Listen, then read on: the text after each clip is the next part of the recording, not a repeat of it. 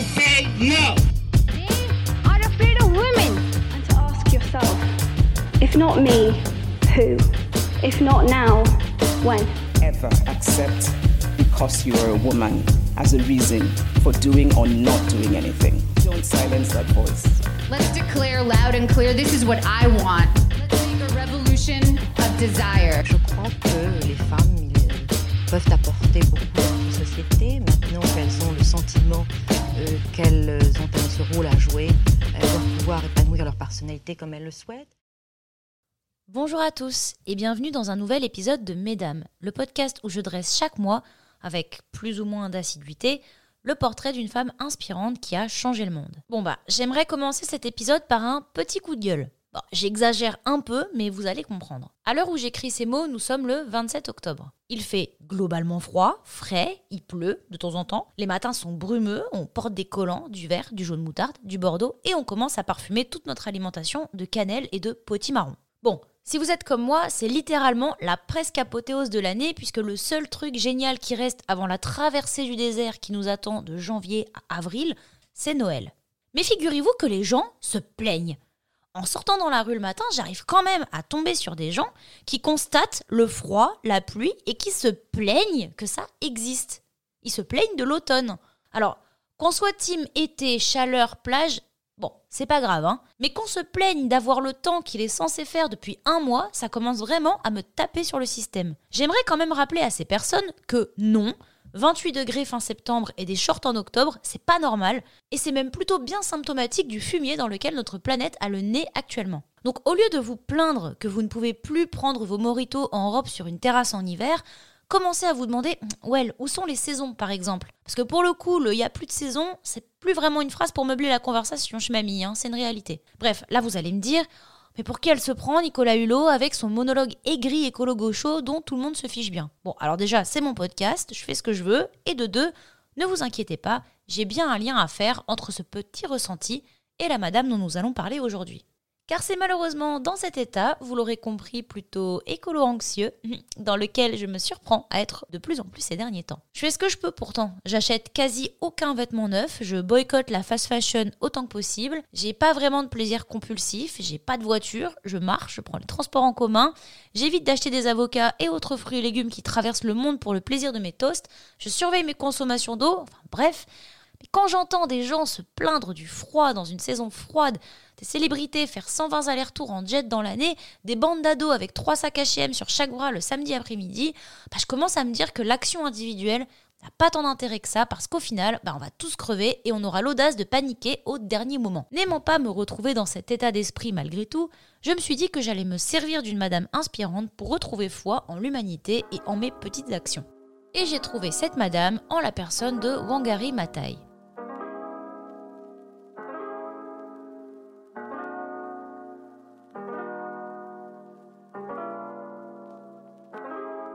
Si vous ne la connaissez pas, j'aimerais que le premier mot que vous entendiez en faisant sa connaissance à travers ce podcast soit combattante. Combattante féministe, activiste des droits de l'homme et de la protection de l'environnement, et première femme africaine à recevoir le prix Nobel de la paix en 2004. Wangari Maathai, de son vrai nom Wangari Muta Maathai, est née en 1940 au Kenya. Elle est la fille aînée d'un couple de fermiers kenyans dans un peuple après le Kikuyu, Kikuyu je ne sais pas, mais on va dire Kikuyu, actuellement le plus grand groupe ethnique du Kenya. Sa famille est très imprégnée des traditions et des rites kenyans, que ce soit dans le foyer ou dans leur rapport à leur environnement. En tant que femme et que fille aînée d'une famille de six enfants, Wangari aide majoritairement aux tâches domestiques. Malgré ça, et on remercie l'ouverture d'esprit de ses parents, la jeune femme est envoyée à l'école primaire que très peu de filles à l'époque peuvent fréquenter, puis au collège dans un couvent.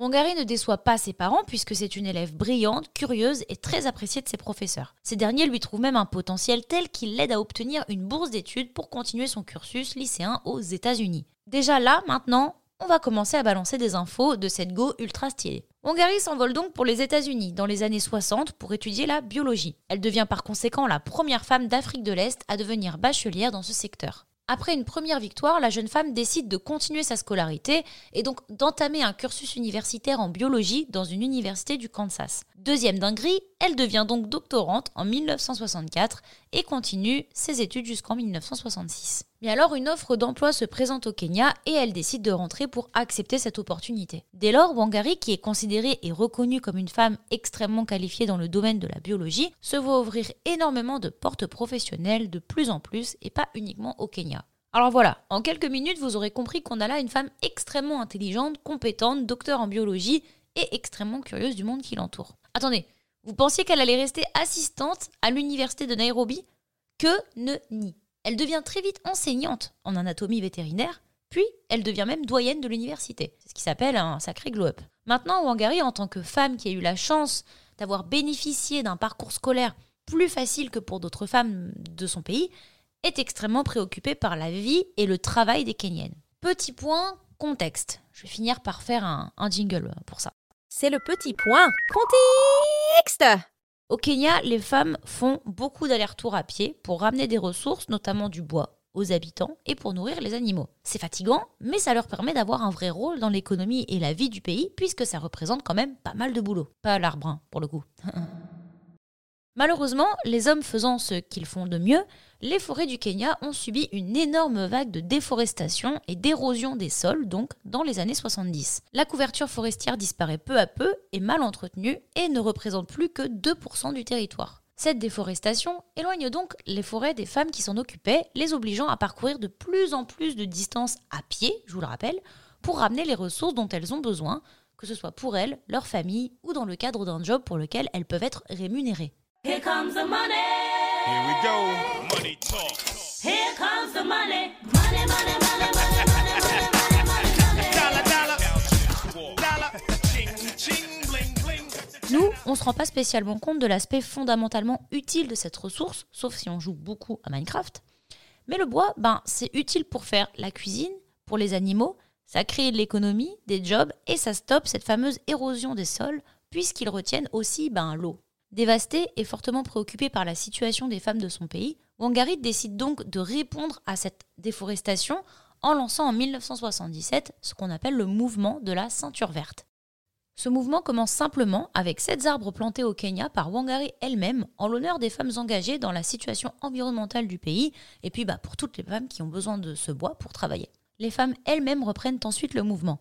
Wangari les sensibilise à l'intérêt écologique et surtout économique du reboisement. On peut dire que le projet commence donc par le bas, directement, auprès et avec les bénéficiaires. Deux ans après la création du mouvement de la ceinture verte, Wangari divorce en 1979.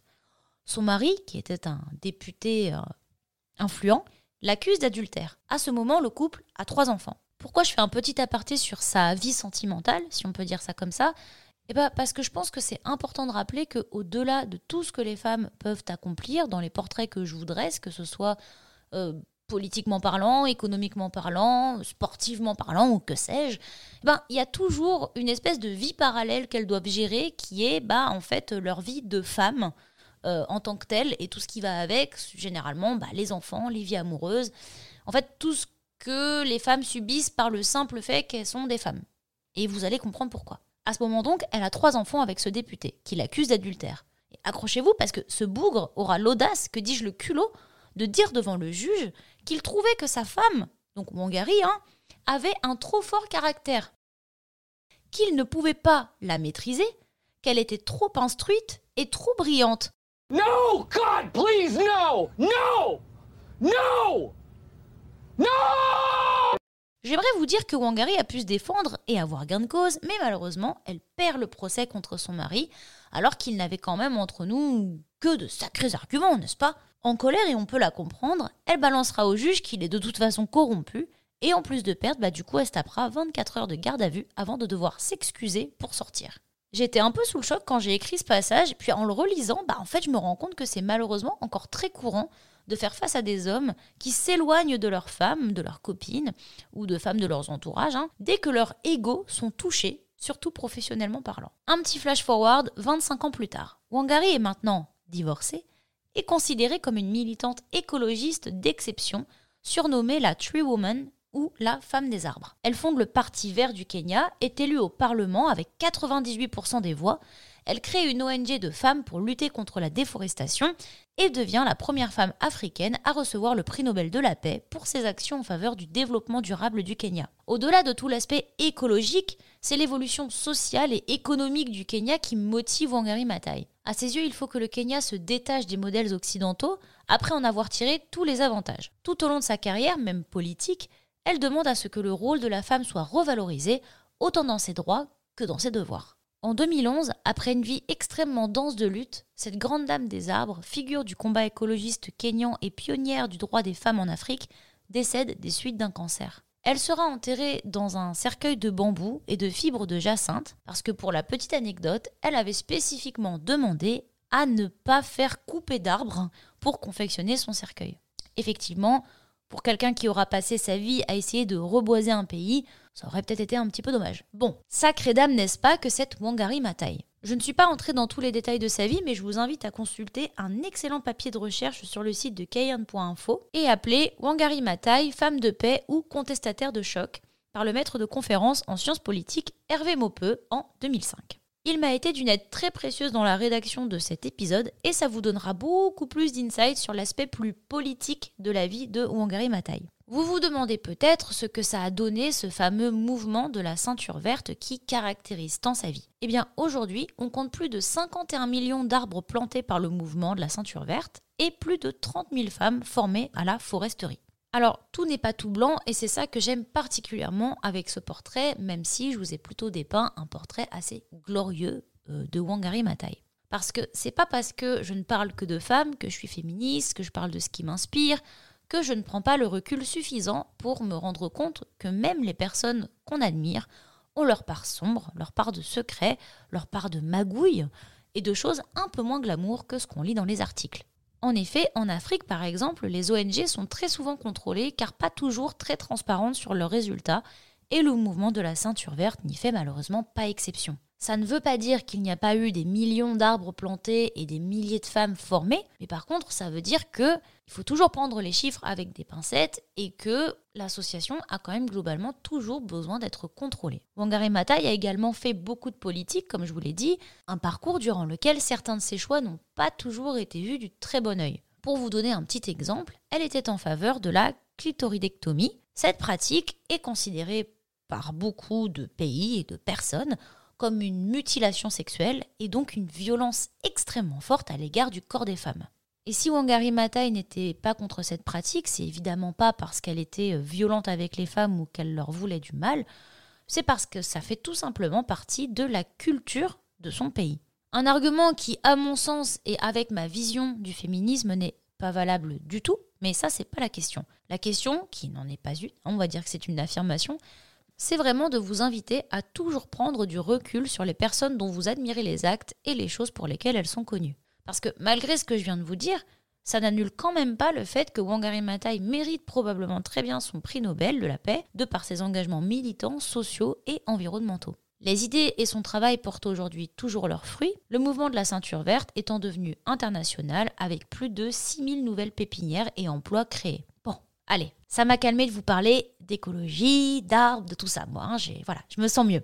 Sur ce, je vous invite quand même à prendre un bon bol d'air frais d'automne, à vous renseigner sur Wangari Maathai si son parcours vous intéresse et d'aller chercher des marrons chauds s'il est plus de 18h. Allez, à bientôt dans un nouvel épisode de Mesdames. Si vous avez aimé cet épisode de Mesdames, n'hésitez pas à vous abonner au podcast via l'application de podcast que vous utilisez et à me laisser un commentaire et 5 étoiles sur Apple Podcast. C'est ce qui m'aidera à faire connaître le projet et je vous en serai grandement reconnaissante. Merci.